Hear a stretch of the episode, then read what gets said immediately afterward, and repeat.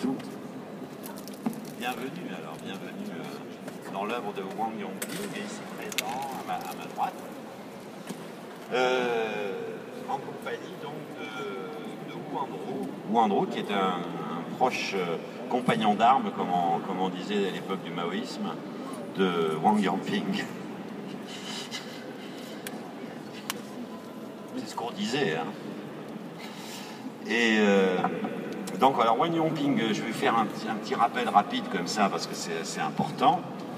Il est né en 1954.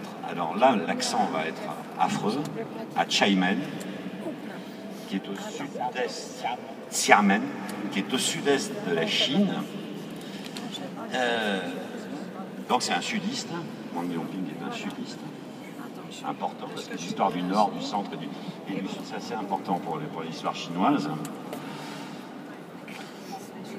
C'est surtout les Américains qui. hein.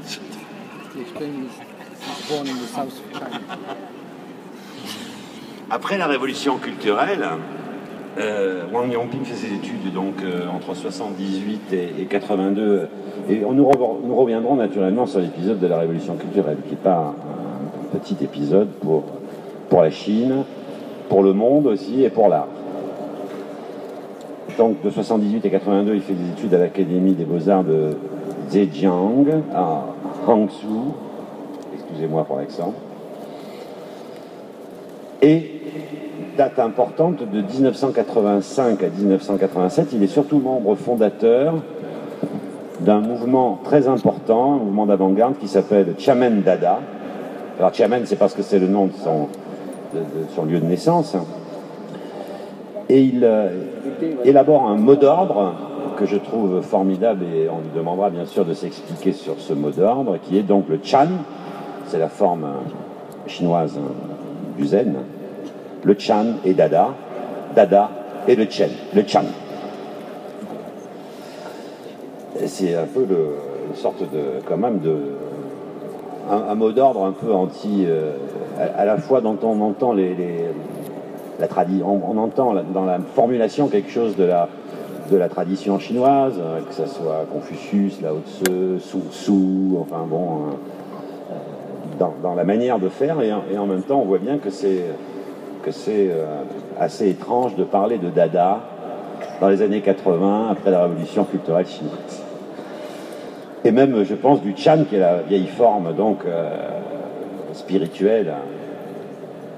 Euh, Nous, nous connaissons surtout ça comme le zen japonais, mais en réalité, peut-être on, nous expliquera, mais ça a l'air très important. C'est, je crois, assez important de, de parler de cette euh, dimension euh, à la fois philosophique, morale et euh, comportementale. Le, ce mouvement, donc, dont Wang Yongping est le, membre fondateur, le Chaman Dada, et donc se manifeste par des actions radicales et, et très virulentes. Wang Yongping dit euh, à ce moment-là, et dira par la suite qu'il a été euh, très euh, influencé par des, artistes occidentaux, et les deux plus importants c'est Duchamp et Beuys. Et le, moment le plus peut-être le plus, le plus radical de, cette, de ce mouvement, c'est quand il, a, a constitué dans la destruction d'une exposition qu'ils avaient fait en 1986, qui était, alors je sais, sais plus quel était l'endroit, mais euh, c'était où en Chine? C'était pas à Pékin, c'était pas à Shanghai, c'était dans un à Xiamen, donc dans voilà. En 1989, et c'est là où, euh, c'est là où euh, finalement Wang Yongping ben, arrive sur la scène française hein, et donc européenne. hein. et c'est là où j'ai la chance de le rencontrer. Grâce à l'exposition de Jean-Hubert Martin, Les Magiciens de la Terre, première exposition, on pourrait dire, d'art mondial, première exposition mondiale à l'époque de la mondialisation, on pourrait dire, comme ça. Et là, nous découvrons effectivement euh, une, une œuvre, euh, une œuvre assez, importante et, saisissante. Il s'agit effectivement de, de machines à laver qui, euh, qui, euh, qui tournent. Et à l'intérieur de cette machine à laver, il y a des, euh, livres euh, ou des journaux, je ne sais plus, parce qu'il y a des pièces de Wang Yongping où il y a des livres, je ne sais plus. Et ensuite, ces livres sont, enfin, ces, monceaux sont extraits des machines et, forment déjà des, on pourrait dire, des, animaux, des, des, formes en tout cas à caractère zoomorphique. En tout cas, c'est parce que cette exposition 89 est contemporaine en réalité des événements de la place Tiananmen. Et du coup, hasard de circonstances, mais assez incroyable, Wang Yongping décide de rester en France. Il devient français, alors je fais, devient français en 1992, on est ravis. Et du coup, il a le pavillon, de, enfin, il partage le pavillon euh, de la 48e biennale de, Venise, avec ce slogan dont il va falloir aussi parler aujourd'hui euh, frapper l'Orient avec l'Occident, frapper l'Occident avec l'Orient. Et je crois que c'est une chose euh, assez. Là encore une fois, un slogan qui, je trouve, assez intéressant par rapport à la position, la position de Wang Yongping. Euh, bon, alors, bon, je, vais. Il y a une œuvre, évidemment, pour parler de machine à laver tout à l'heure, une œuvre que je trouve formidable, c'est l'histoire de la peinture chinoise et l'histoire de l'art moderne occidental, lavé à la machine pendant deux minutes. Donc ça, c'était avant la pièce des magiciens de la Terre, mais il y avait déjà cette idée de la, de la machine à laver. Et Wang Yongping dit que cette pièce, elle est très liée à un philosophe très important, qu'il lit à ce moment-là, qui s'appelle Ludwig Wittgenstein. Et euh, parce qu'effectivement, il y a l'idée chez Wittgenstein, je crois qu'à un moment donné, il utilise la métaphore de laver les mots pour euh, leur faire, les faire advenir à une forme de, réalité autre, hein, pour ne pas dire de vérité. En 2000, alors c'est là un autre moment très important pour Wang Yongping, il revient en Chine pour la première fois depuis, euh, depuis 11, ans. Et là, bon, il y a une succession d'expositions, peut-être nous parlera-t-il effectivement de ce retour en Chine. Hein.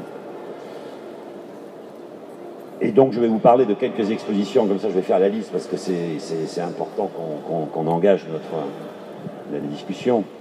Donc il y a, moi, des, dates très importantes. Bon, il y, a, une rétrospective qui commence au Walker Art Center de Minneapolis en 2005, The House of uh, Oracles, qui, qui est ensuite dans d'autres, dans d'autres endroits.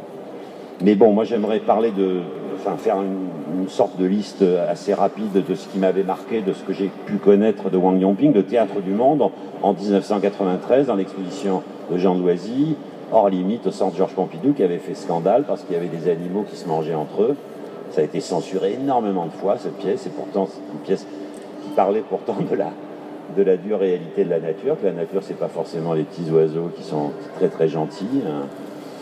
et que nous, nous-mêmes nous faisons d'ailleurs partie de la nature et que c'est pas forcément euh, euh, et cette pièce étrangement a été censurée à plusieurs reprises. Il y a aussi une œuvre qui m'a marqué, que je n'ai pas vue, mais euh, parce qu'elle était à Shanghai en 2000, c'est la, une banque de, sable, ou, un sable de banque. C'est un grand édifice euh, de Shanghai, à la fois post-colonial, colonial, etc., qui a eu plusieurs destinations. Et ce qui est formidable, évidemment, c'est que Wang Yongping a transformé cette banque avec, du sable, a fait une sorte de, de version sablonneuse, mais qui, malgré tout, mais dont on voit aussi la fragilité. L'Arche de Noé, qu'on a pu voir ici à Paris, évidemment, à l'École des Beaux-Arts, dans la chapelle de l'École des Beaux-Arts en 2009. Et puis quelque chose qui nous renvoie à la pièce qui est ici, le Serpent d'Océan 2012, qui a été fait dans l'embouchure, dans, dans, dans l'estuaire de Nantes. Voilà, donc ça c'est pour notre ami euh, Wang Yongping, mais on va revenir là-dessus. Puis je voudrais présenter Wang quand même, important compagnon d'armes donc de, de Wang Yongping qui donc, euh, après avoir fait euh, euh, des études à Pékin, je crois que c'est à Pékin, même si tu es du... Mais tu es sudiste quand même. Voilà. Il est né à Canton, il est sudiste, il a fait ses études à Pékin, il arrive en France en 1990, donc un an après les Magiciens de la Terre. Et il a exposé énormément de, fois Wang Yongping, et, comme il est maintenant directeur artistique du, Maxi à Rome, hein, qui est un grand endroit, le musée du 21e siècle de Rome, depuis 2013, une, une, des dernières expositions, il y a quelques mois, concernait effectivement des problèmes de serpent déjà, puisque l'exposition s'appelait le bâton serpent. Et je pense que tu nous parleras de, cette histoire. Mais bon, Wang Yongping, c'est surtout quelqu'un que nous connaissons bien en, France, même si en 2006, il est devenu responsable du, euh, San Francisco Art Institute, enfin en tout cas du, est responsable du, secteur exposition du, du San Francisco Art Institute. Mais il a été surtout euh, responsable de nombreuses expositions, énormément de biennales, que ce soit celle de Shanghai en 2000, celle de Guangzhou en 2000, euh, je ne sais plus combien, deux, Nuit Blanche à, Paris en 2004, la biennale de Tirana en 2005, Istanbul en 2007 et surtout la biennale très proche de Lyon en 2009. Voilà. Bon, excuse-moi d'avoir été si court parce que c'est... Euh, mais bon, alors j'aimerais...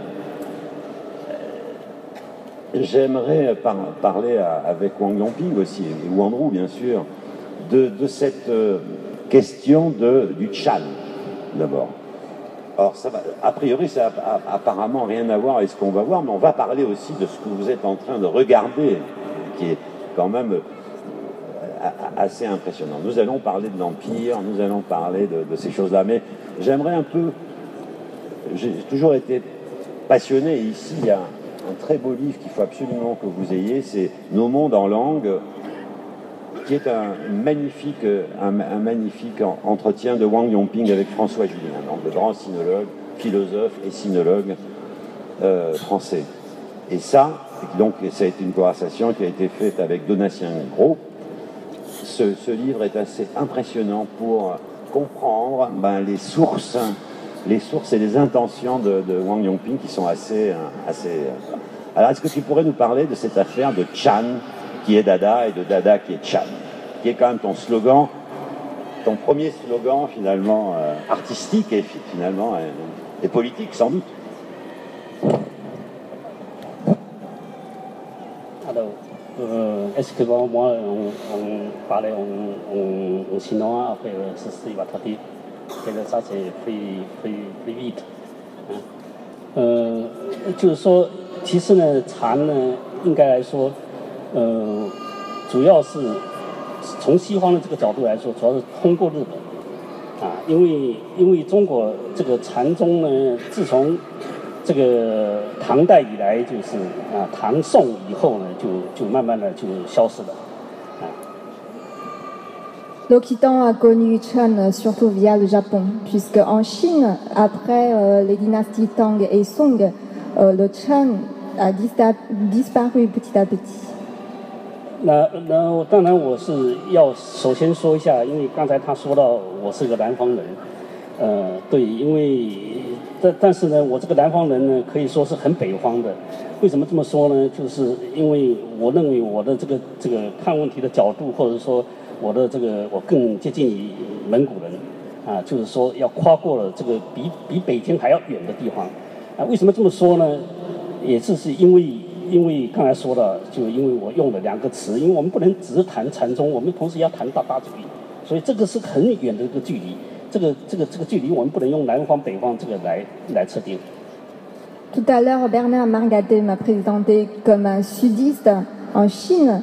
Euh, moi, personnellement, je pense que je suis. Euh, mes points de vue, mes façons de voir les choses sont plus proches des gens du Nord, des Mongols, donc encore plus au nord que Pékin, euh, que les gens du Sud, puisque faire ce lien entre Chan et Dada veut dire partir très loin, et donc sur des très longues distances. Donc, qui, une distance qui dépasse la distance entre le nord et le sud. 当然，说到蒙古，当然有另外一个目的，就是说，我们知道，就是自从这个这个德鲁兹的这个游牧民族的这个理论， 在艺术界里面有一个很大的一个反反响之后呢，我觉得我们从这个角度来思考，就是说，这个由于这个荧幕的这个这个关系呢，所以我们对这个凡是跟我们不是不是很近也不是很远的地方，我们都可以拿来用。啊，就是说我们不是要盯着我们的这个这个所在所在的所在地，啊，就是说，比方说，所以这两个概念可以说很远，一个人一个人禅宗已经消失了很长时间，而且 达达主义这个是已经分不出东西南北的情况下，我们就可以拿来放在一起。 Et pourquoi je cite le mongol aussi Parce que euh, depuis les théories de Deleuze sur les nomades, c'est assez pratique pour nous donc d'emprunter ce regard, puisque on peut emprunter ce mot nomade sur quelque chose qui sont pour nous ni vraiment très proches et ni vraiment trop loin. Euh, par exemple, euh, Chan est probablement, n'existe probablement plus dans l'histoire d'aujourd'hui et Dada, le dadaïsme, on ne sait pas et il part dans quelle direction. Donc pour moi, emprunter l'idée de nomade est tout à fait approprié ici. Ah, oh, oh non, on, on continue de parler un peu. Je, dirais quand même, euh, Yongping, c'est un, sudiste, profondément un sudiste. Parce que étant sudiste signifie rebelle. Euh, c'est- un peu, euh, je dirais, le nomadisme de- de- d'être sud, euh, né dans le sud, proche du, tropique. Il y a toujours quelque chose qui est qui, qui représente euh, une tendance de, d'être différent. Euh, euh, comme moi, je suis en Italie, mais à Rome, mais je, me sens plus proche de, Napoli, de Napoli ou de, Sicile que De Milan. Milan et même Rome. Donc c'est, il y a une chose encore plus intéressante, c'est en fait, euh, au moins dans l'histoire de, Chan en Chine, il y a une division de deux écoles, du nord et du sud, euh, historiquement. Donc ce qui, est plus connu aujourd'hui, c'est plutôt euh, la tendance sud à travers le sixième maître, le, maître de, sixième génération qui, qui parlait justement être un frère euh, bouddhiste de, Chan. On n'a pas besoin de beaucoup travailler, tout simplement. On, est là, on attend, on regarde. Et un, jour, ça va arriver quelque chose. On comprend ce qui est la vérité. Euh, et Yongping, je crois qu'il y a toujours cette tendance de beaucoup travailler, mais en même temps, tout ce travail lui rend euh, euh, finalement une sorte de méfiance vis-à-vis au travail. Et cette méfiance-là lui laisse un, espace extrêmement vide.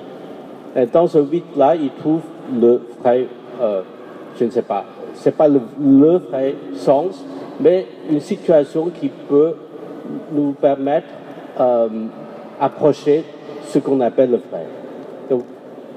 Toutes ces choses-là, en fait, c'est une attitude, je ne sais pas, géné- génétiquement peut-être liée un peu avec tout ce qu'on appelle le Sud. Et euh, ce que tu dis sur le travail, c'est assez important parce que bon, on voit ce que vous voyez derrière, ça, ça veut dire beaucoup de travail, mais je crois que tu as raison de dire que ça s'est fait aussi dans une forme de, de rapport, en tout cas euh, non productiviste. hein. C'est ça. Ça sent pas la sueur, comme on dit en français.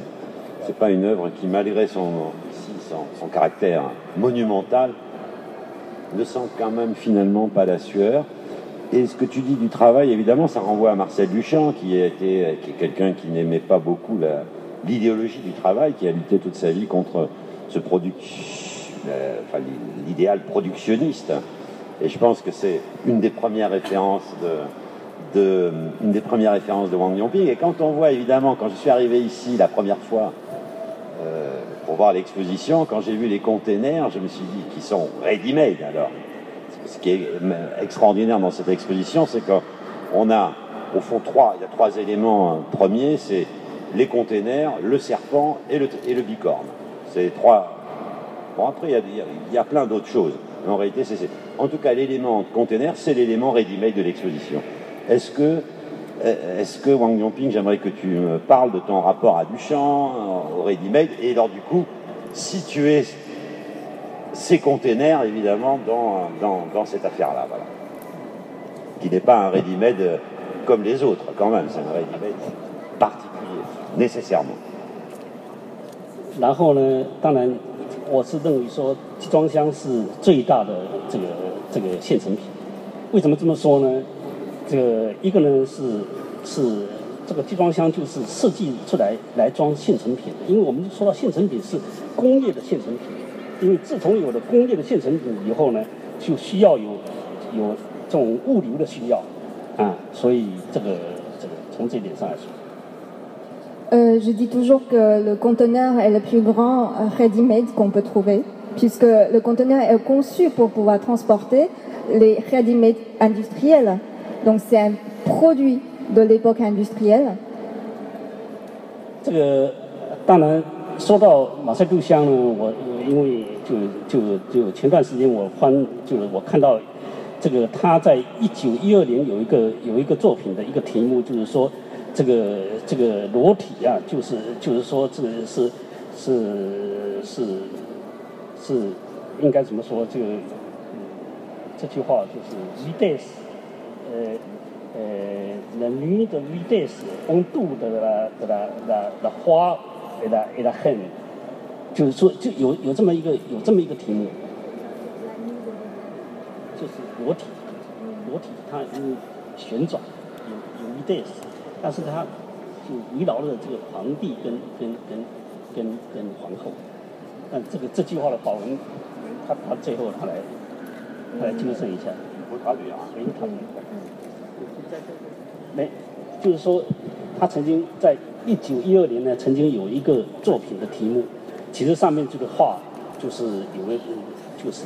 Il y a une peinture de, de Duchamp Oui. en 1912 Oui. sur en fait euh, 一个裸体的女人。呃，是有一个裸体，它就是上面题目是这样，裸体就是说裸体就飞速旋转的裸体呢，围绕着皇帝跟皇帝。Le, le nu euh, tourne rapidement autour de, de, de la reine et de, le roi, c'est ça? C'est la reine et le roi. Tu t'appelles le, le titre de... Voilà. Je ne sais plus exactement comment comme c'est- c'était. Il y a de vite dedans parce que c'est l'expression en français. C'est le roi et la reine entourés de, de nus vite, je crois. Voilà, et c'est ça le titre exact. Et en fait, l'expression vite, c'est une expression du sport. Parce qu'on dit quelqu'un, euh, bizarrement en, en français, on n'emploie plus, mais à l'époque on disait celui-là il est vite. C'est-à-dire celui-là il va vite en fait, mais on disait, on le, on, on le mettait en relation comme ça. La Euh, question de la vitesse, non 但但我这样说呢，其实也不是说我这件作品直接来自于这个，我是看了这个题目，我觉得哎有一种相似性。比方说这个一只蛇蛇骨呢，蛇骨是裸体的裸体，可以这么说嘛，不头嘛，因为没有肉没有皮嘛，是吧？裸体裸体，而且它确实在好像因为所有东西都是静止的，只有这个蛇在活动。而且它确实围绕着一个帽子，这个帽子还不是一般的帽子，虽然没有皇后，但是也有皇帝的影子吧，是吧？ Quand, euh, pourquoi je cite ce titre euh, de l'œuvre de Marcel Duchamp en 1912 C'est pas parce que euh, cette œuvre euh, vient directement euh, de l'œuvre de Marcel Duchamp, c'est parce que quand euh, j'ai lu ce titre, je me dis tiens, il y a une donc euh, il y a un rapport entre ce- mon travail et ce titre puisque euh, le squelette de serpent peut être vu comme la forme la plus nue du serpent. Et puis, euh, le serpent tourne autour euh, du chapeau. Et le chapeau de Napoléon peut être vu, considéré comme euh, étant, représent- hum, étant représentant le, euh, le roi.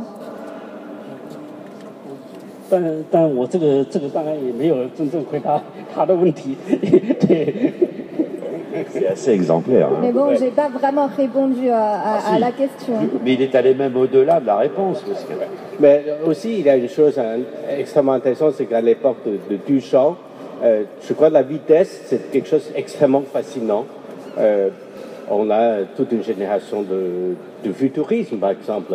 La vitesse représente vraiment l'avenir, Re- représente aussi peut-être le destin du monde. Et aujourd'hui, on, est fasciné par la vitesse, peut-être euh, au-delà de ce qu'on pouvait imaginer à, l'époque, mais on, re- on revient toujours sur la question de l'empire, la question du pouvoir, la question de ce qui, rend, euh, qui décide le, sens de la vérité. Je crois le travail de Yongping à travers l'image du serpent et ses rapports avec la vitesse nous amène à, penser comment continuer à défier cette, cette stabilité de sens, surtout le sens qu'il s'agit du pouvoir, qui, est la base de, euh, tous les systèmes de, pouvoir. Donc, je pense que le, le, travail de Yongping est effectivement beaucoup inspiré par euh, Duchamp, Wittgenstein, et aussi une source très importante, c'est Foucault. Euh, archéologie du savoir, euh, questionnement du, mécanisme du pouvoir, le sens et institution, etc. etc.. Tout ça, ça reste, ça sert comme la, vraiment la base de pensée de Yongping et à chaque fois il traduit à des formes qui essaient d'échapper justement une stabilité de, de, définition de tous ces concepts. Euh, par exemple, l'image du serpent, c'est très intéressant, l'image du serpent euh, a, été créée en fait au moment justement euh, au créé, trouvé, je, dirais, euh, au moment où quand tu parlais du théâtre du monde. Je ne sais pas si probablement c'était la première fois que, que, que Yongping utilise le serpent. C'était en 1992, je pense. 93, non? 93. Donc, à cette époque-là, ce sont les serpents et les autres euh, reptiles, les autres petits insectes, etc., se, trou se trouvaient ensemble au centre d'un théâtre, si on peut dire, euh, qui se mangent, qui se mangeaient, qui se, qui se consommaient, et en même temps, ça génère la possibilité de créer une nouvelle forme de vie, finalement. Ce n'est pas tout simplement euh, la tuerie, la, euh, la violence, mais aussi euh, il y a cette potentiel de, de, générer une autre, autre, dimension de vie. Je pense que le travail de Yongping est toujours lié avec ces, potentialités de changement. Le, le, le changement, c'est vraiment le, ou bien le normalisme du sens est vraiment quelque chose qui, qui, euh, qui conduit euh, tout son travail. Et surtout l'image du serpent, euh, très rapidement a évolué à différentes euh, euh, possibilités d'être interprétées jusqu'à, comme on dit, le grand projet à, à Nantes avec le serpent arrivé sur, sur la, côte atlantique comme une espèce de symbole de, je dirais, très euh, géopolitique, une, espèce de, de symbole d'immigration, euh, que ce soit légal ou illégal, mais c'est euh, aussi lié avec euh, un travail un peu plus tôt aux États-Unis qui est qui s'appelle le serpent humain, humain serpent, non? Qui racontait justement l'histoire de l'immigration chinoise arrivée sur la côte américaine, euh, etc. Et puis, très rapidement, cette, image a évolué à, euh, à euh, d'autres choses. Par exemple, le projet qu'on a fait ensemble, qui s'appelle Bâton Serpent, commencé à Rome, et ensuite voyager à Pékin et à à, à Shanghai actuellement. Euh, L'exposition est encore euh, au musée euh, de Power Station à Shanghai. Et toutes ces trois étapes, utiliser l'image du serpent comme un, à la fois un symbole lié avec la légende du, de la Bible. que. Voilà. Et Léviathan, c'est l'autre, encore l'autre, bon, l'autre variation disons. Et, et cette image euh, est à la fois quand, quand, il est arrivé, ce serpent nu, euh, ce serpent mis à nu, mis à nu, mis à nu, exactement, sans corps, mais lui il dit c'est le nu de nu, voilà. du serpent. une fois arrivé à Rome, très rapidement, il est accroché avec un nouveau sens qui est lié avec le questionnement, le questionnement de la religion. la coexistence de différentes religions dans, dans un contexte comme Rome, effectivement, c'est la capitale de chrétienté. Du catholicisme. Du catholicisme, disons. Voilà. Enfin, catholique, ça veut dire universel, alors bon, bon c'est compliqué. Je ne sais pas. Mais, en grec, catholique, ça veut dire universel. C'est vrai. Et ça, c'est un problème d'empire, hein. impérial. Et quand ce serpent, exactement le même serpent, arrivé à Pékin, euh, il est tout de suite transformé à un, euh, un comment dire, un porteur d'une question sur le, les disputes de territoire, qui, sont, qui est effectivement la question actuelle très importante entre la Chine et les voisins. Et, puis, euh, quand il est arrivé à Shanghai, et il est utilisé comme, bon, réinterprété comme comme une sorte d'incarnation d'une euh, critique par rapport à l'histoire politique interne. Donc, toutes, ces possibilités, en fait, est, euh, est réalisée à travers le même corps d'un serpent. Aujourd'hui, le serpent arrivé à, à Paris, fois plus grand, euh, cinq fois plus grand. Euh, ce, qui est à Rome, c'est 45 mètres. Celui-ci, c'est 200, 250. C'est 5 fois plus grand. Donc, euh, apporte une question encore, je dirais, 5 fois plus grande aussi, qui est la mondialisation.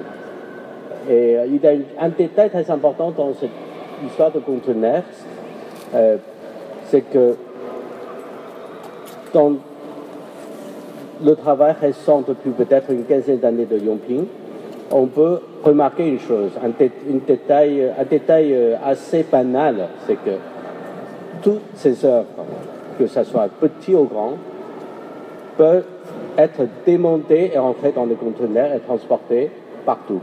Et ça, c'est un geste extrêmement important, une décision très importante dans le système de production de, de Yongping, qui signifie en fait tout son travail est un système de circulation comme, euh, comme la mondialisation aujourd'hui, l'économie ou euh, les rapports entre les gens, euh, la circulation du sens, et, etc. Merci hein, de cet éclairage, Wang Est-ce que, est que Wang Yongping, tu pourrais nous parler de, ce, ton deuxième slogan, enfin que j'ai que, j'ai un peu sorti comme ça, du, frapper l'Orient avec l'Occident et frapper l'Occident avec l'Orient, non. Parce que je trouve que ce dont il est question ici, c'est de la, mise en perspective, une nouvelle mise en perspective de, de ce slogan. Voilà. Une perspective qui est bien sûr celle d'aujourd'hui. On a parlé de la mondialisation, on a parlé de, de, de la question de du rapport de la Chine avec l'Occident et je pense que cette, cette œuvre, elle parle euh, nécessairement de ça ici, au Grand Palais, à Paris, en 2016. 当然，就这句话呢，就看上去就是，当然是很生硬。为什么我这么说呢？就是说，因为他用了一个词，这个词也没有经过修饰，就是说打啊打击，我们说打击。啊，打击呢，当然就因为因为我们说到东方西方呢，其实这个呢，这个除了说东边西边以外，这个方向啊，当然还有指东方西方，因为泛指，那这样呢范围就很很广。Cette phrase peut paraître brutale puisque j'ai utilisé le verbe frapper, qui est un verbe dur. 嗯，当然这个主要是说这个。因为我这个在法国的经验，这个当然也有我在中国的经验。因为这两这两这个词呢，就是来来来说明我这有两两方面的不同的经验。这个所以这个词呢，主要是来这句话主要来说明说，我们必须要有要有两种要有两有两条路，啊，就像我们要踩着两条船，啊，就我们不能有单条路，就是说，这个怎么说呢？就是说我们要同时，这个以东打西呢，是主要是来来来反对一种一种一种欧洲的中心主义或者西方的中心主义，因为这个其实说这一点呢，也是到处可可可见的。但是呢，以西打东呢，我觉得也是一个很重要的一点，因为中国，中国，因为我们知道，中国由于这个所谓的大中华已经也是膨胀的，有点像自以自我中心主义，也是，而且民族主义这种，我觉得需要也需要被被打击。我觉得这个要有两个观点。Et puis, euh, l'expression euh, Orient ou Occident en chinois peut désigner euh, différents degrés de sens en fait. Ça peut être utilisé pour désigner l'Occident et l'Orient, mais aussi pour désigner les différentes directions, direction Est et direction Ouest. Et utiliser cette expression est pour moi une façon de dire qu'il ne faut pas se contenter de rester sur une seule voie. Il faut mener plusieurs voies en même temps. Et par exemple dire que frapper l'Occident avec l'Orient, et justement ma manière euh, de euh, à l'encontre d'un égocentrisme européen. Et de la même manière, euh, dire que frapper l'Orient avec l'Occident est aussi ma manière d'aller à l'encontre de cet égocentrisme chinois qui est en montée en ce moment.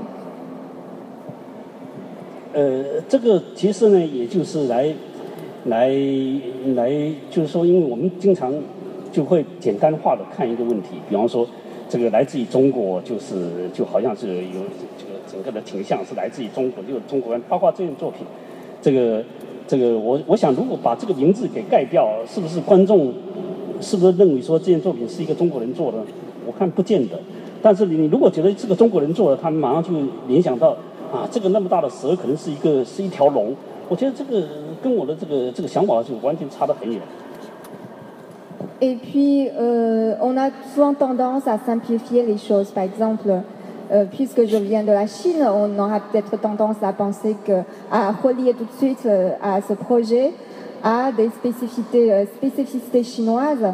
Et je, après, si on cache le nom de l'artiste, on cache mon nom, est-ce qu'on saurait dire que c'est un artiste d'origine chinoise qui a créé ce projet? Et puis, euh, voir un, immense serpent fait euh, penser, peut-être certains fait penser, en tout cas, euh, au dragon. Mais le dragon n'a rien à voir là-dedans. Moi, je ne suis pas d'accord parce que, parce que quand même, l'image du, du, dragon est liée avec il y a très longtemps, hein. l'imaginaire du dragon est quelque part inspiré par l'image du serpent. Parce que il y a, il y a une, une recette très connue euh, chez moi, euh, à Canton, qui s'appelle Long ah. C'est la guerre entre la, la, lutte entre le tigre et le dragon. Donc le dragon c'est le serpent, le tigre c'est le chat. Donc c'est un plat très connu. Donc, ce que je voulais dire, c'est tout simplement, euh, euh, tout simplement, euh, l'image du sapin existe, comme Yongping dans toutes ses recherches a, beaucoup montré, et existe dans pratiquement toutes les cultures. aussi, l'image du dragon n'est pas tout simplement quelque chose de chinois on a, en fait, le mot dragon, c'est occidental. C'est justement, on essaie d'appliquer une image qui, était, qui était euh, à l'origine occidentale avec avec la langue euh, euh, latin d'européen à, à,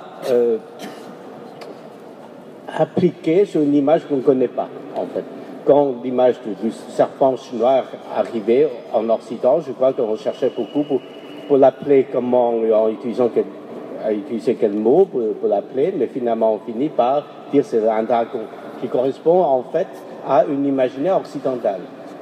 Donc, toutes ces choses-là, en fait, euh, mais c'est lié avec ce que Yongping vient de dire aussi, le eurocentrisme. Pourquoi aujourd'hui on, a tendance de, dire que euh, le dragon est chinois? Parce qu'il y a à un moment donné, avec euh, le triomphe de, de, la modernité, y compris euh, la triomphe de toute une histoire napoléonienne, etc., etc., et on arrivait à un moment où on a décidé qu'il faut rationaliser nos pensées. Il faut dire que tout ce qui est étrange, tout ce qui est bizarre, tout, ce qui est imaginaire ne peut pas entrer dans l'établissement de pensée occidentale parce que c'est pas rationnel, c'est pas pas moderne, c'est pas euh, gérable, c'est pas euh, c'est pas euh, ça représente quelque chose qu'on doit exclure de, de, euh, de, notre, euh, de nos systèmes de pouvoir. Et du coup, euh, beaucoup de choses comme tout ce qui est tout, ce qui est bizarre, tout ce qui est étrange, comme le dragon et beaucoup d'autres choses, sont exclus de, du discours de mainstream. Donc, du coup, on, pensait que toutes ces choses-là doivent être venues d'ailleurs. Ça, appartient à d'autres personnes, d'autres cultures, mais nous, on est supérieurs, on ne peut pas accepter que ce soit quelque chose qui nous appartient aussi. Donc du coup, euh, je pense que euh, profondément, il y a une, sorte, une sorte de, une sorte de euh, réorganisation de, notre savoir basé sur ces rapports de pouvoir euh, entre des cultures. Donc je pense que dans, la perception de, du dragon, il y a, ça nous, ça, nous, comment dire, il y a une nécessité de vraiment réfléchir sur ces questions-là. Comment l'image du dragon est collée sur l'image de la Chine. C'est assez, passionnant ce, ce, cette affaire du dragon. Et ben oui, oui, le dragon. Euh, il y a aussi le monstre du Loch Ness, hein, qui est une sorte de poisson. Hein. Et moi, je trouve que ton œuvre de Nantes, elle est beaucoup plus proche du monstre du Loch Ness, qui donc. On parle aussi de serpent de mer.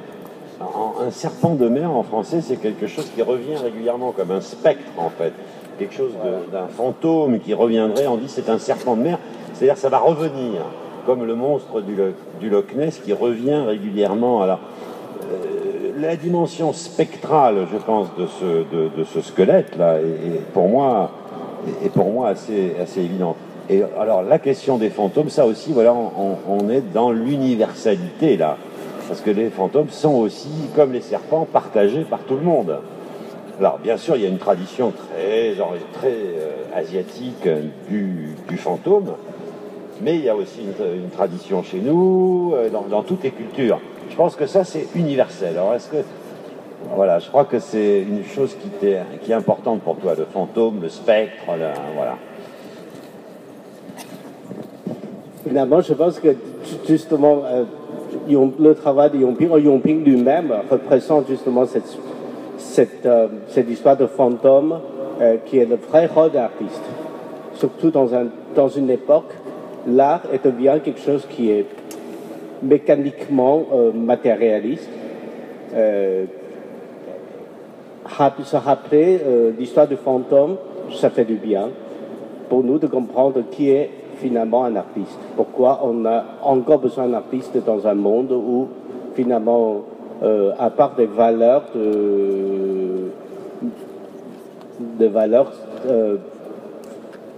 financières, monétaires, euh, on n'a pratiquement plus de besoin de ce fantôme.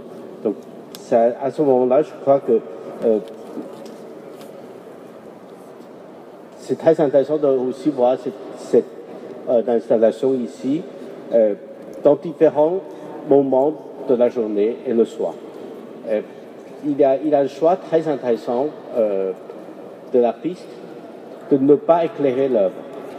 Euh, si vous venez euh, un peu plus tard le soir, vous voyez d'autres choses. Si vous venez le matin, c'est d'autres chose. Si le, le soleil arrive, c'est d'autres chose encore. Donc, cette, cette évolution de, de, vision de cette œuvre signifie euh, peut-être, comme tu dis, cette possibilité de, de, de montrer que le sens de ce, de ce projet n'est pas seulement euh, limité à une possibilité, mais c'est un, un, processus de changement, c'est un processus, processus, de transition entre ce qui est certain et ce qui n'est pas. Tout, je pense que c'est vraiment important de comprendre ce travail n'est pas seulement une installation avec un serpent de conteneur, mais c'est pratiquement une, une vision, une image de ce monde qui est en train de, de vivre des choses le plus instables possible.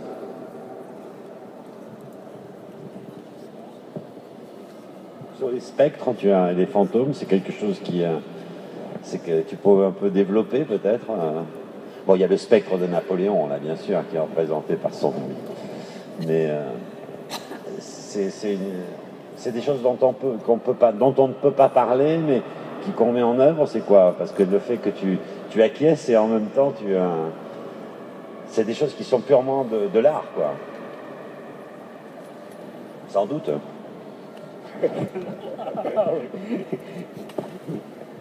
这个颜色，嗯，对，呃，我想是这样，因为这个我们说到巨兽啊，其实我对对动物的感兴趣，其实还不是说啊纯粹的，就是说动物而已。其实可以抓到一个要点，就是说巨巨兽，巨兽呢，就是说这个这个同时呢，因为它在通常来说就是就是一种消极的或者一种灾难性的东西，但是。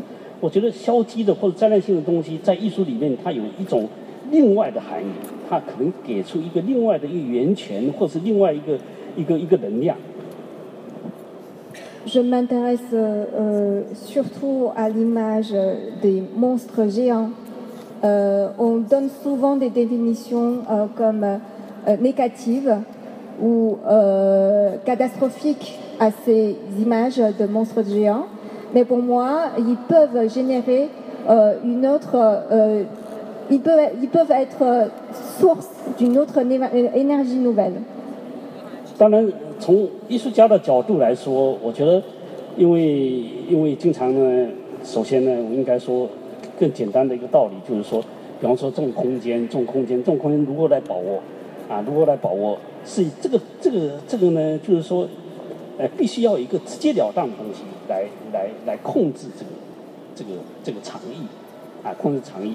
来，当然所谓的这个这个里面有这么一个，我们不能说这个这条大的蛇是一个这个这个 monster 或者什么，我觉得我也没有给它定义这个。但是呢，我觉得它在里面呢，它起了这么一个作用，它起了一个一个来控制这个场域，啊，我把这个任务委托给他来控制这个场域。Et concrètement, du point de vue d'un artiste, pour pouvoir, euh, euh, il faut trouver un moyen de maîtriser l'espace. Euh, donc ici, c'est l'espace. Et je ne définis pas vraiment ce serpent comme un monstre, mais en tout cas, son rôle est là de maîtriser cet espace, occuper, maîtriser cet espace. Donc je lui délègue ce rôle, cette mission. 这个当然我这样说也没有说是什么名堂，所以主要是要别娜他继续继续这个话题，或者说怎么样。Je crois que j'ai pas vraiment non plus répondu à votre question et je vous laisse continuer à développer. Ça repart, ça repart ailleurs. Si, si, il a totalement répondu parce qu'il ne peut pas. Non. Et Wandrou, donc, alors, euh, cette affaire de. de, de bon, on peut peut-être euh, passer du serpent maintenant au bicorne, peut-être. Parce que ça, c'est, disons, l'affaire qui euh, s'est située quand même en France. Hein, et Wang Yongping, il, est français en plus. Euh, et il y a le et qui est très important, le et. Voilà. On ne peut pas être français ou chinois, on est français et chinois. vous avez raison de dire toujours que c'est la superposition, la chose qui est en plus et jamais en moins. On est peut-être trop dans un monde du on enlève des choses alors qu'en fait il faudrait en rajouter. Et je crois que effectivement Wang Yongping c'est un artiste qui en rajoute, mais pas au mauvais sens du terme. C'est-à-dire que euh, je, trouve que cette euh, pensée du euh, il y, a de la générosité là-dedans. et donc c'est important. Vous parliez de nourriture tout à l'heure, en tout cas toi ou Andrew, voilà. Tout ça est très, relié. Et la nourriture, c'est par la nourriture aussi qu'il y a la relation entre les gens. mais cette affaire de Napoléon, il faut bien qu'on en parle quand même, à ce moment de la discussion. Je pense que Yompi, il, est toujours, bon, il, arrive toujours avec certaines surprises à chaque fois. Euh, on a beaucoup travaillé ensemble. Euh, à chaque fois, il prend certaines décisions d'utiliser de, euh, un symbole, une image, en tout cas pour moi, très souvent je ne comprends pas. Et très souvent, au premier coup, je, n'arrive pas à comprendre pourquoi tu, fais un truc aussi évident. Parce que mettre un, un, piquant de, Napoléon est tellement évident, mais en même temps, c'est une évidence qui n'est pas, du coup, du moins pour notre génération ou pour la génération d'aujourd'hui, est quelque chose qui est assez. Euh, c'est pas évident. Euh, donc, euh, cette décision est arrivée, je ne sais pas, je crois que Yompi peut nous expliquer mieux, mais je voulais dire tout simplement une chose, c'est que à chaque fois, il, met en avant sous, le, côté nomade de ses pensées, de, de, changement, de, voyage, de transition, de transit, tout ce qui est, en circulation euh, comme, euh, comme la forme basique de euh, la forme essentielle de sa lutte contre l'essentialisme.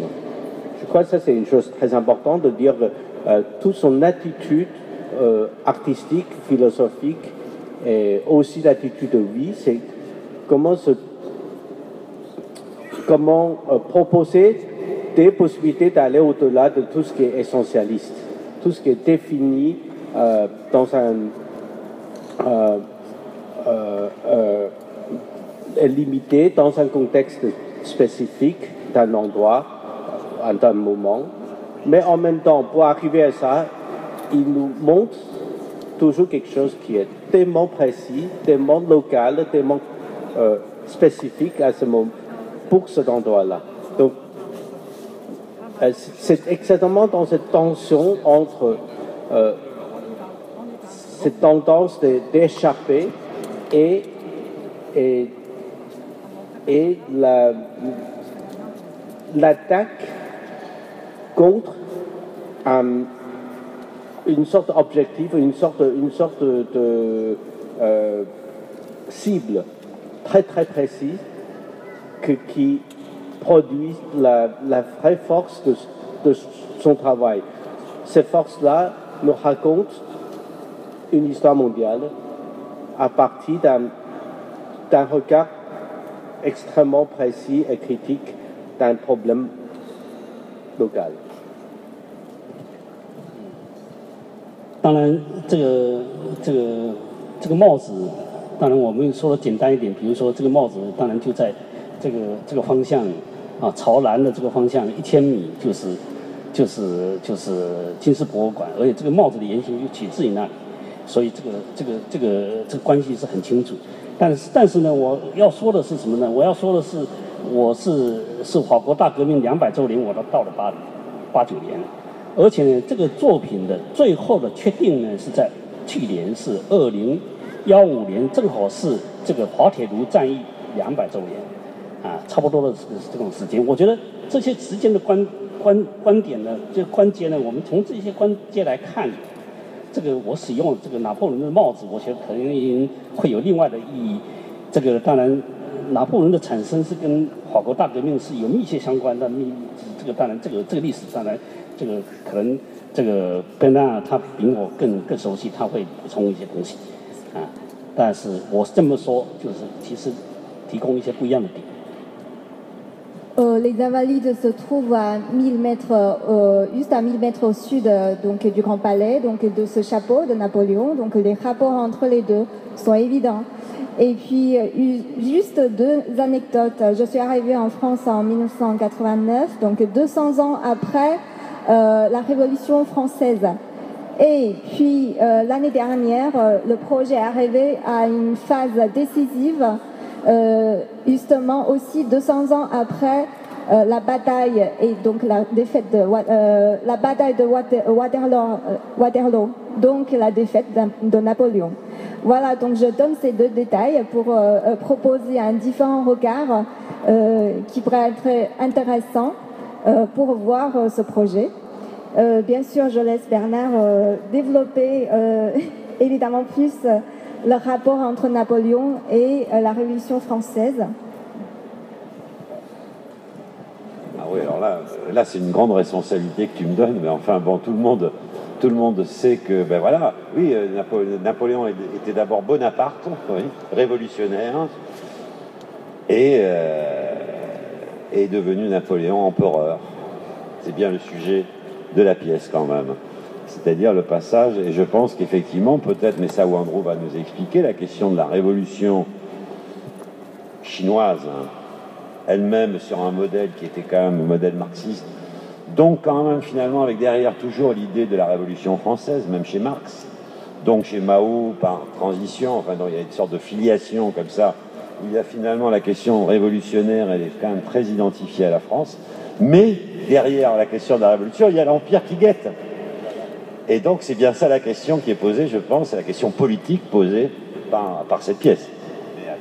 Ouais, je suis tout à fait d'accord, mais euh, merci de, de me, euh, de me comment on dit, euh, glisser le- la, la tâche. bah, si on demande, c'est- intéressant en fait, si, par exemple, si on demande à mes parents qui est le Français le plus connu, évidemment c'est Napoléon. Si je demande, on demande un jeune euh, chinois qui est le- français plus connu, un jeune de peut-être euh, un peu plus jeune que nous, euh, évidemment ça pourrait être Alain Delon. Euh, S'il demande encore plus jeune, c'est probablement Sophie Marceau. Zidane. Pas Zidane. Donc, euh, donc il a une, sorte, une sorte d'évolution de, l'histoire de perception de la France pour les Chinois, effectivement, et je ne sais pas, mais je ne suis pas vraiment en position de de- de- de- de- de- de- d'expliquer plus parce que je ne vis plus en, Chine non plus. Mais, euh, mais tout simplement pour dire que euh, euh, la perception d'une d'une, histoire d'un pays est très souvent liée avec euh, l'agenda actuel, le calendrier actuel de, la société, ce qui est prendre, euh, ce qui était important, euh, généré par de différents modèles de, de communication ainsi que économique. Donc du coup, du coup, c'est- vraiment très, très intéressant de voir pourquoi Yongping fait ressortir ces symboles de, Napoléon, euh, qui est effectivement lié avec la révolution, etc. Mais aussi peut-être encore plus important, c'est lié avec l'actualité, qui est effectivement on vit dans un, dans un monde euh, qui est en train de transiter à peut-être une sorte de nouveau euh, impérialisme, comme beaucoup en discutent aujourd'hui. Donc, euh, il, y a une, sorte de menace d'une fin d'une époque plus ou moins euh, relativement idéale de la démocratie moderne vers un, une nouvelle possibilité de domination impériale qui est euh, qui, s'explique aussi pourquoi euh, euh, lui il a, décidé d'utiliser le titre empire.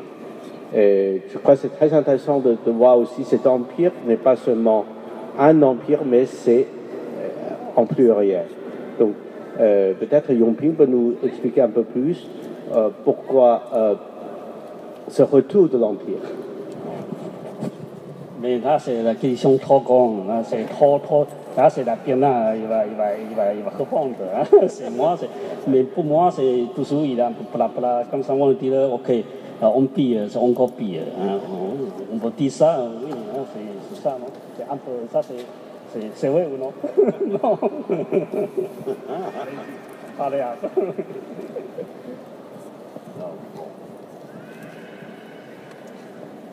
On va, on va donner. Non, mais là, on va donner la parole au public maintenant. Je pense qu'il y a plein de questions. Plein de questions. Merci en tout cas, Wang Yangping. Merci, Wang Rou. Hein.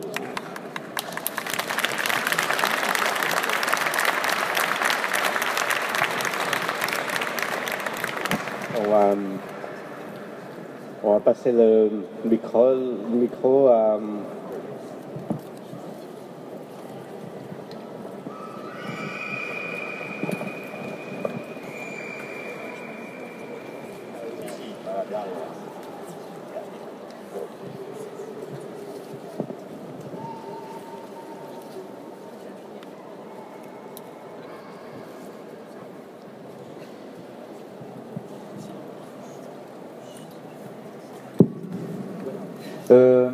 Par rapport au symbole évident dont vous parliez du bicorne qui est posé, euh, comment vous vous êtes positionné par rapport à l'installation du bicorne? Pourquoi le poser et pas tout simplement le suspendre ou le poser au sol ou j'en sais rien? Est-ce que vous pouvez développer par rapport à cette idée-là?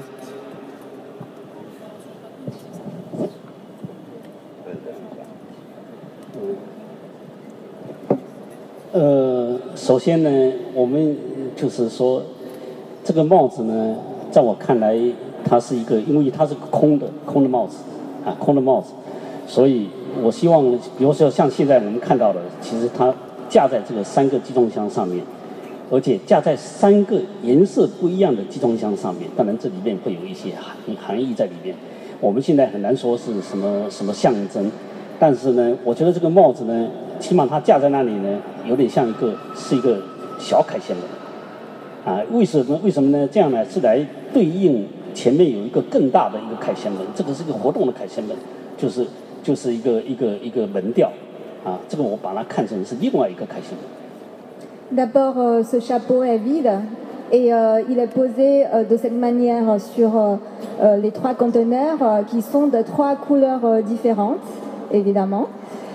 Et je ne parle pas de sens euh, symbolique hein, de ce chapeau, mais en tout cas, euh, de cette manière-là, euh, on peut le voir comme l'ensemble, hein, le chapeau et le conteneur, comme un petit arc de triomphe qui est en écho avec un autre arc de triomphe qui est plus grand, mobile, qui, qui, est celui du portique. 当然，这个是从当我们从这边看的时候，啊，当我们从另外一头看的时候呢，它就 这个集装箱呢，如果你注意的话，集装箱因为它摆成一个斜状，有点像一个桌子、一个凳子的扶手，啊，这个是有点这个权力的这个位置，它有一个手臂这个晃的地方，而且呢，这个呢让我联想到这个这个埃及的就就人面狮狮身，呃，就是就是狮身的人人面像，说，嗯。Ça, c'est quand on le regarde de ce côté-là. Et si on le regarde de l'autre côté, euh, la disposition des conteneurs font penser euh, au support euh, d'un trône. Donc l'ensemble me fait penser à, au sphinx. 呃，当然有一张照片呢，哎，就是有个照片呢，就是说拿破仑，当然这个可能是电影里面的一个一个一个一个，或者是一个一个一个一一一张一张画。 就是拿破仑曾经对着这个这个这这么一张照片，骑着马对着这个这个 人面狮身像，所以我估计他很很很对他来说很适合。而且这个呢，里面是提出一个谜的问题，因为其实帝王也是一种谜啊，就是说权力也是一个谜啊。这个当权力的这个被架空在上面的时候，它尤其是个谜。Et puisque j'ai vu une image dans un film euh, dans lequel on voit Napoléon euh, à cheval euh, devant le sphinx. Et euh, pour moi, c'est une manière de lancer la question d'énigme, puisque le- l'empereur peut être un énigme et le pouvoir aussi peut être un énigme. Surtout quand donc, le pouvoir suspendu de cette manière-là, comme le chapeau ici, forme encore plus un énigme. Bonjour. Moi, ce qui m'intrigue énormément, c'est ce serpent qui lui aussi suspendu au-dessus de cette mondialisation de containers. Et euh, j'aimerais beaucoup savoir à qui vous pensiez quand, quand vous dites, euh, quand vous exposez qu'il menace l'ambition de, de ces containers. Mais comment veux-tu que je. Mais comment je. Mais Wang Yampi, je peux pas répondre à ta place. C'est quand même, c'est quand même l'œuvre, l'œuvre qui répond. à- Mais je pense que c'est à la fois. Enfin, si moi, la lecture que j'en ai, c'est à la fois. C'est, menaçant et protecteur en même temps. C'est le et, encore une fois, je sais pas, j'ai, du mal à, penser les choses de manière euh, exclusive, mais plutôt. euh, et, je, trouve que, ce serpent est à la fois bienveillant et pas bienveillant. Il est à la fois protecteur et menaçant, je ne sais pas quoi, quoi dire, mais c'est. euh, Wandro a beaucoup parlé de cette, de, de- cette manière très singulière qui doit venir effectivement du bouddhisme ou de la pensée, cette idée de, l'impermanence euh, qu'il y a dans le bouddhisme, qui, que, les, que les choses ne sont pas stables, il y a une instabilité profonde de, euh, du, du monde. Et le serpent est bien sûr, c'est celui qui change tout le temps sa peau. Hein. C'est pas un hasard. D'ailleurs, on, avait fait ensemble une exposition à Quanzhou, je me souviens, où il y avait mis des vrais serpents euh, qui, pendant, les trois mois de trois ou quatre mois de l'exposition, changeaient leur peau en permanence. Et, euh, et donc il y a cette idée, oui, il y a cette idée. Donc je, je crois que le serpent, c'est euh, c'est à la fois un objet horrible et un objet magnifique, enfin bienveillant. Ouais, je crois, enfin je je sais pas quoi dire d'autre. En plus, en plus, juste pour ajouter un, petit c'est que euh, le temps quand Yongping euh, exposait euh, son, installait son serpent euh, à la mer, sur la côte, il a aussi fait une autre exposition à Nantes, dans laquelle il montrait que la peau du serpent. Donc c'est c'est une espèce de c'est une espèce, de, de- de trace laissée par un serpent qui échappait à son corps. Donc, je crois que ce dynamisme se trouve encore euh, ici.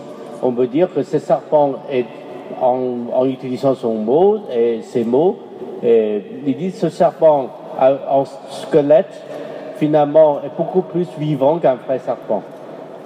Et 呃，我觉得有一个有很有意思的，就是因为这个这个展览开幕以后呢，因为我曾经陪这个 这个 CMR CJN 的这个主席来看这个展览，当时呢，他对他对这个这个集装箱的人，他很很很知道，这个集装箱因为是从他那些来的，所以他对一条蛇架在这个集装箱上面，他就是觉得很不安心，他就一直问我说，到底这条蛇到底是是干什么用的？你这里这里在这里，这个你这个这个中从中国这个角度，这个蛇到底是什么回事？但是我想我是当时我没有给他一个明确的答答案，但是我想其实呢，如果他也知道尼呃尼采的话，而且尼采对蛇来说呢，蛇是他的朋友，啊，他曾经在他的这个书里面这么说，他说这个这个他在在他很有名的这种这个这个书，这个书就是查拉图斯拉如如是说，他说一只一只鹰在天空中盘旋，啊，当然我们如果我们可以把这个帽子看作是个鹰，因为因为其实是有一种同构的关系，因为鹰是一种帝国，是吧？而且是一个强势。然后现在我们看到一个帽子架在那边黑乎乎的，但是有条蛇。他说：“你看这个蛇呢，围绕着这个鹰的脖子上面，你看这个看来这个蛇是这个鹰的朋友，其实这个也是他的朋友。” Euh, j'ai accompagné donc euh, le président de la CMA après le vernissage de l'exposition pendant sa visite euh, de l'installation. il était un peu inquiet donc puisqu'il a vu le serpent donc qui domine les conteneurs. la CMA puisque c'est la CMA qui a donc qui est le partenaire stratégique du projet donc c'est eux qui ont fourni tous les conteneurs. je lui ai pas vraiment expliqué pourquoi le serpent euh, à ce moment-là. Mais euh, Nietzsche a une fois parlé dans son livre euh, de l'image du serpent, puisqu'il a cité, il a décrit surtout l'image des aigles qui volent donc en rond dans le ciel. Et puis, il y a, y a, un serpent à un moment donné qui vient entourer, encercler les corps de l'aigle. Donc, il a dit dans son livre que le serpent est l'ami de l'aigle puisqu'on peut considérer que le chapeau euh, noir, euh, comme un aigle aussi, pourquoi pas, et on peut évidemment voir le serpent comme euh, un ami de cet aigle. 呃，但这样说都是一种诡辩。当然，你可以当这个完全是一个诡辩，这个是这个是后来加的。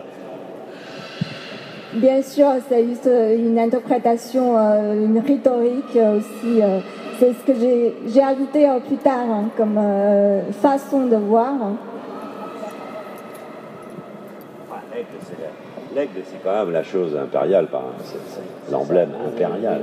Tu as totalement, totalement raison. C'est logique. C'est logique. Bonjour, j'ai une question. Euh, c'est un peu technique. Euh, je voulais savoir déjà où l'artiste euh, habitait en France, si c'est à Paris ou ailleurs. Est-ce qu'il est habitué à des œuvres aussi gigantesques? Et si oui, comment il a préparé? Est-ce qu'on fait des dessins? Est-ce qu'on fait euh, des maquettes? Est-ce qu'on fait un, test modèle à, l'échelle 1 Et si oui, où est-ce qu'on peut trouver une place aussi gigantesque pour, pour tester cette œuvre? Alors, moi, c'est habite dans Ivry, hein, Ivry, Ivry mais mon atelier, c'est pas très grand, mais, mais quand même, euh, il y a une maquette, c'est celui c'est projet, c'est 1 sur 20. Mais il y a des artimètres, c'est tout les, euh, s'occuper de mon atelier, mais ça va, c'est pas bloqué. Mais ça, c'est parce que si la projet grand comme ça, moi, je trouve c'est la dessin, oui, quand même, il a dessin, mais probablement, c'est pour la, pour la pratique, c'est faire un, un maquette c'est tout précis, tout précis comme ça. Euh, je ne sais pas si ça va finir en question ou simplement en, contribution au dialogue, mais euh, il y a une chose très importante. Donc, on a parlé juste là, à la fin, du fait que c'est un squelette. Ce n'est pas euh, un serpent tout court. Et le fait, le choix euh, le choix du squelette, en fait, nous ramène à quelque chose, à, une réalité physique auquel euh, on est le plus habitué parce que peut-être pas aussi grand, mais on a vu des dinosaures, un squelette dans les musées, dans les muséums d'histoire naturelle. Donc, euh, le fait que ça soit un squelette nous, nous éloigne de la caricature, nous éloigne de, de, de quelque chose qui n'appartient pas du tout à la réalité. Et de fait, j'ai pensé souvent que, là on a parlé de, superposition, pas de stratification, mais de superposition. Et il y a évidemment l'actualité, l'histoire et l'art, mais est-ce qu'il y a aussi un sens euh, cosmique de la nature? Parce que dans d'autres œuvres, Yomping a, tu as mis en relation, en connivence, justement, des serpents vivants je, le sais très bien, hein, je m'en souviens bien, euh, euh, des, des, serpents vivants avec des sculptures, donc une représentation humaine.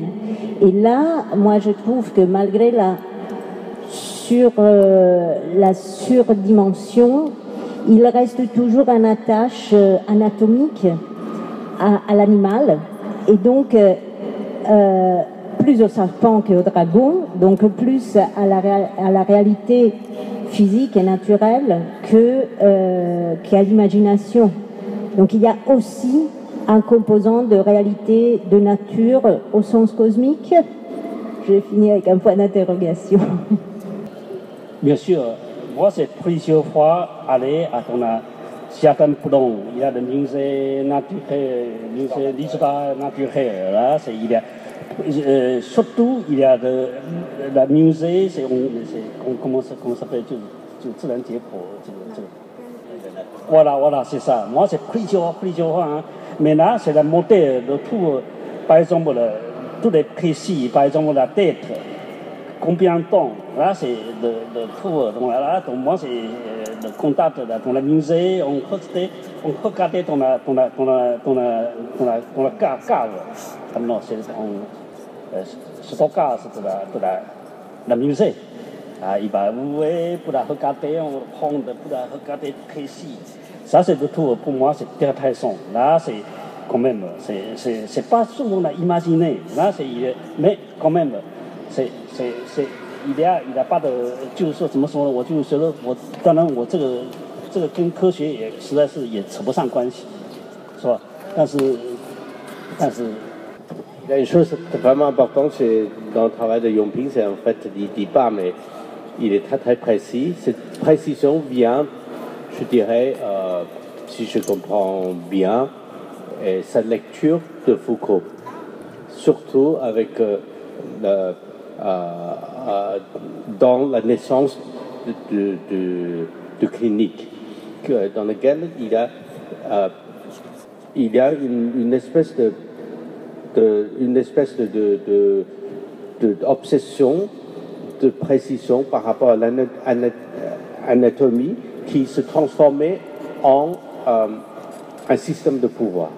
Et cette, façon de regarder la nature, cette façon de, de lire euh, la vie ou la mort, euh, je crois que directement ou indirectement reste quelque chose de générique dans le travail de Yongping. Donc chaque fois qu'on y regarde l'image d'un objet ou évidemment un animal, se traduit toujours euh, en une nouvelle forme de questionnement avec une énergie incroyable de critique. Donc je pense que l'image du serpent, sa lecture dans le musée euh, de l'histoire naturelle, euh, tous, ces squelettes euh, dans la collection, etc., se transforme à une espèce de une espèce d'inspiration très énergique pour qu'ils produisent je sais pas, un, net comme ce serpent-là. Et ce serpent est, paraît comme quelque chose de très très vivant, très dynamique, parce qu'il a cette énergie. Donc, je ne sais pas comment expliquer, mais bon. 呃，我我稍微说一下，我就我觉得这个这个按我的这个这个工作方式是这样，就是说，这个当我在自然美术呃自然历史博物馆我看到东西呢，我希望能够看到一种呃呃，比方说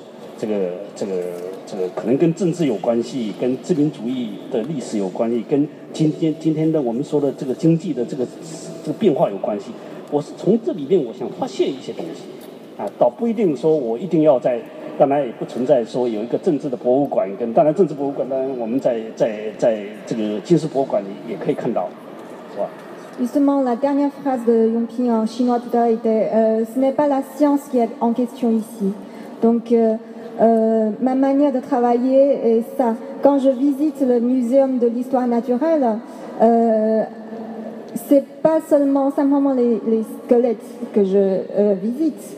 Euh, je vois à travers eux un lien avec le passé, le passé impérial, le passé colonial, le passé économique et politique. Oui. Bon, c'est plus un commentaire, mais là, on revient de, Chengdu, il y a une quinzaine de jours. Personne connaît cette ville en France, c'est pourtant la troisième de Chine.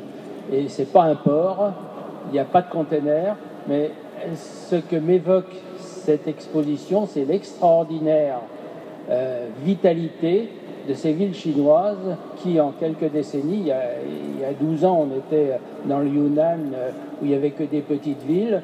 Maintenant, euh, Chengdu, il y a autant de gratte-ciel qu'à New York où c'est extraordinaire. Et ça m'évoque plus ça où on voit d'énormes bâtiments se construire, d'énormes gratte-ciel se construire dans, en, en Chine actuellement. Merci. Mais moi, je pense aussi à tous les villages tibétains qu'on a vus à côté et dont certains sont en ruine. Et c'est la différence entre les deux, je trouve que c'est très symbolique, entre la destruction et la reconstruction. Je ne sais pas si c'est une question non plus, mais on va voir. Euh, il y a euh, tous les objets de l'œuvre sont des objets euh, liés au mouvement, puisque ce sont des objets, soit des instruments de la circulation, des boîtes de transport, des, machines pour, les, transporter, les déplacer. Un chapeau qui, par essence, est un objet qu'on enlève et qu'on remet, qui passe de tête en tête, et puis un, animal qui, qui, se déplace. Donc tout ça circule beaucoup.